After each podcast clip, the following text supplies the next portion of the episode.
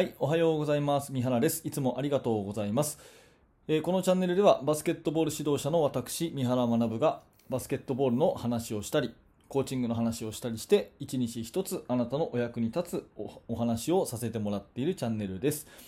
はい、えーいつも本当にありがとうございます。今日は3月24日、えー水曜日になりますね、えー実は実はこれを撮ってるのはですね、3月23火曜日、前の日の夕方に撮らせてもらっています。えー毎朝7時にこのチャンネル、え更新をしていまして、え本当に毎朝ですね、えー、だいたい朝早い時間5時から6時の間かな、そのぐらいに、うん毎朝毎朝撮っているんですが、今日はね、たまたま夕方にちょっとした時間があるので、え次の日の分も撮っちゃおうかなということでですね、え考えたことがあるので、えー撮っちゃおうかなと思って録音をしております。えー今日のテーマはオフェンスは、えー質より量ということでですね。普通、まあ、量より質っていうふうに言いますよね。普通量より質ですけども質より量っていうことがテーマですね、えー一つツイートを読み上げます。これ昨日私がツイートしたんですけれども、えー読みますね、えーダミーカットが何回入ってるんだろうってくらいよく動く。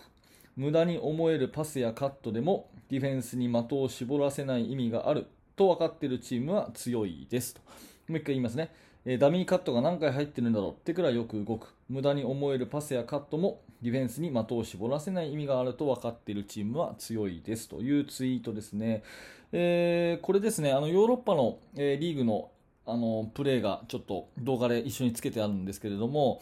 直接スコア、シュートに関係ないところでもよく動いて、えーよくパスが回ってシュートまで行ってるっていう映像を見つけたんで、あこれいいなと思ってね、えーツイートをしたんですが、まあ、こういうね、あのー一見無駄に思えるような動きをたくさんした方が実はオフェンスっていうのはスムーズにいくんじゃないかなってそういうふうに私は思っています。うん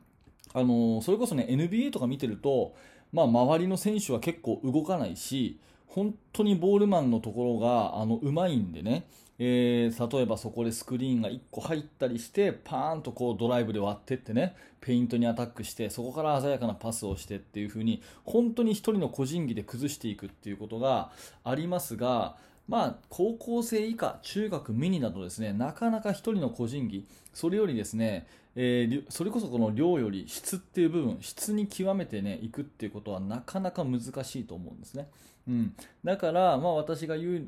ところの意味としてはですね、質より量っていうのは、その動きの質じゃなくて、動きの量で、えー相手ディフェンスをこうズレを作るっていうかそういうことがやっぱり大事じゃないかなっていうふうに思います、はい。えーもうちょっと深掘りしますね、まあ、動きの質を高めることも大事なんだけど動きの量で勝負した方がいいって思う理由を3つ、えーお話しします、えー1つはですね、えー個人技はそんなにうまくできないから。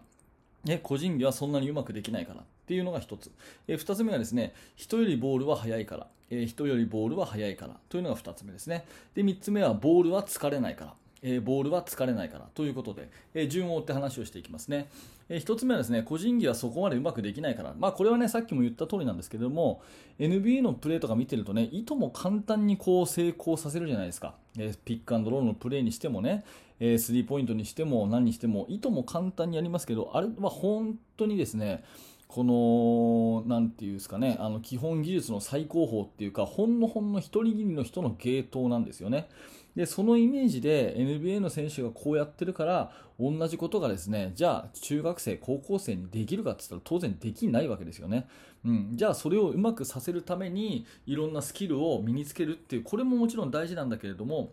やっぱりそれだけをね期待してですねその量というもの動きの量っていうものを全く置いといて質だけ高めるっていうのはですね、えー意外と効率が悪いかなというふうに思います、まあ、ましてやね中学生高校生だと実質2年間というバスケット生活ですよね。生徒にとっては実質2年間という中でですねやっぱりこの2年間という中でえーどれほど、まあ、時間を費やしたとしてもですねその基本技術が本当に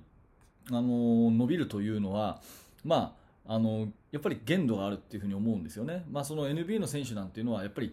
20年とかかけてああいう基本技術って作っていくものだと思うし、まあ、そこを目指してやりながらもやっぱり高校生は高校生中学生は中学生のですねそういう大人のバスケットとは違った質ではなくて量で勝負するっていう部分もやっぱりあっていいのかなっていうふうに思います。だからそういうのも並行してやっていくっていう意味ではですねあまり質っていうものだけにその個人スキルっていうものだけに頼らずですねチームでどんどん動いていって、えー、あの動き、ね、人の動きボールの動きっていうものを増やしておいて、え、ディフェンスのズレを作るっていうことも、まあ、必要だしそちらの方が早くねえー、結果が出るというか、いい結果が、あのいい成果が出るんじゃないかなっていうふうに私は経験上思うんですね。うん、だから個人スキルっていうのはそこまでうまくならないからというところが、まあちょっとね、えー、これは賛否両論あるかなと思いますし、まあコメントとかいただければなというふうにね、思うんですけれども、まあそういうふうに思うわけですね。うん、これが一つ目の理由。まあ、あの、個人技術っていうのはそこまでね、えー、うまくなるものではないからと。それには時間が足りないからというのですね。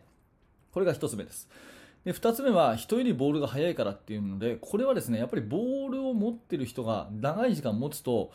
オフェンスはやっぱりダメなんですよ。うん、これは完全に私のね、えー、主観的な好みの問題かもしれませんけど、長くボールを持ってるチームがね、あの、うまくいってる試しってあんまりないなと思っていて、えー、特に中学、高校はね、うん、それはあの顕著に現れます。やっぱり後半になると、えー、バテてくるし、読まれてくるし、なかなかそうそうね、チームが安定して勝てるものではない。であれば、やっぱり、どんどんどんどんボールを回してね、えー、いくっていうオフェンスをやった方が中学生、高校生にはいいのかなというふうに思います。もちろんミニバスもそうです。うん、でやっぱりボールをね、どんどん回すっていうのは、どんなに速い、足の速い人でもですね、ボールよりは速く走れませんから、パスを回せば回すほどですね、ディフェンスは辛くなるんですね。うん、そういうところで勝負していくっていうとこ方が、まあ、効率的に、うん、安全にシュートまでいけるんじゃないかなということで人よりボールの方が速いんで、まあ、ドリブル個人技術多様というよりはですねどんどんどんどんパスを回しながらやっていく方がいいバスケットかなというふに思います。これが理由の2つ目ということですね。で、3つ目、えー、ボールは疲れないからということで、まあ、これもね、2つ目の理由と同じような意味合いになりますが、1人がボールを持ってね、1人がこう攻めていくと。まあ、NBA で言うんだったらね、ジェームズ・ハーデンとかね、昔で言うスティーブ・ナッシュとかね、そういう本当にボールコントローラーが1人いてですね、その人がどんどんどんどんやっていくと。で、その人に1人、あの、1人抜いて2人目、3人目ディフェンスを引きつけてそこからゲームを作っていくっていうそのバスケットももちろんいいんですけどもそれには圧倒的な個人スキルが必要だしやっぱりそういう人はですね後半バテてきますよね。うん、絶対バテてきます。だから楽にバスケットをしていくっていうことを考えたときに、やっぱり1人がボールを持ちすぎない、うん、あのどんどんね、えボールを動かして、え攻めていくというようなところの方が、えエネルギーの消費っていうところでもいいし、まあ、ディフェンスの、ね、的を絞らせないっていう部分でもね、いいんじゃないかなと思います。これ多分サッカーの用語だと思うんですけれども、まあえボールをどんどん回せと、ボールは疲れないっていう言葉がね、あるんですよね。ボールはどんどん回せ。ボールは疲れないってね、人がどんどん動くっていうのは当然疲れるんですけども、えー、まあ、そのそれに比べるとボールっていうのは絶対にあのくたびれないということで、ボールをどんどん回しましょうっていう、確かサッカーの格言があって、もうそれはバスケットも同じかなというふうに思います。なので、まあ、プロのね、チームのプレーとか見てスキルを学ぶ、もちろんいいし、私もね、プロの戦術とかを大いに参考にしてね、高校生に落とし込んだりもしてますけれども、まあ、あくまであれは本当に突出した個人技術があっての前提ということは忘れずにですね、えー、そういう質にあまりに期待するんではなくて、えー、動きの量、パスの量、動きの量ということで勝負をしていくっていう方が、まあ、あの育成年代の子たちには向いているし、え、オフェンス効率としても高まるのかなというふうに思ったので今日はそんなお話をさせていただきました。はい、今日のテーマはオフェンスは、質より量ということで、まとめますと1つ目は個人技術は短時間ではうまくならないからということそして2つ目は人よりボールの方が速いからということそして3つ目はボールはいくら回しても疲れないからということで、個人技術の質にこだわりすぎず、動きの量で勝負してみてはいかがでしょうかというお話です。はい、ありがとうございます。えっ、ー、と、こんな感じでですね、毎朝7時、えー、お話をさせてもらっています。あの、移動時間とかね、朝の支度とか、家事をしながらとか、筋トレしながらとか、本当にながら聞きでですね、あまり集中せずに、え聞いていただければ嬉しく思います。そんな中でね、ちょっとでも役に立ったなということであれば、また明日の7時も楽しみにしていただいて、えー、チャンネルのあの登録の方とですね、あとは、えー、高評価のボタンですか、そちらの方で応援していただけるととても嬉しいです。またですね、え指導者の方向けに無料メルマガ講座をやっています。こちら登録していただきますと、まず1通目で、え特典の練習メニュー作り方という動画をプレゼントさせてもらって、えー、大体1000文字から1500文字ぐらいのメールをですね、2日に一遍お届けさせてもらっているサービスになりますので、えー興味のある方は説明欄から覗いてみてください。はい、えー最後までありがとうございました。三原学でした。それではまた。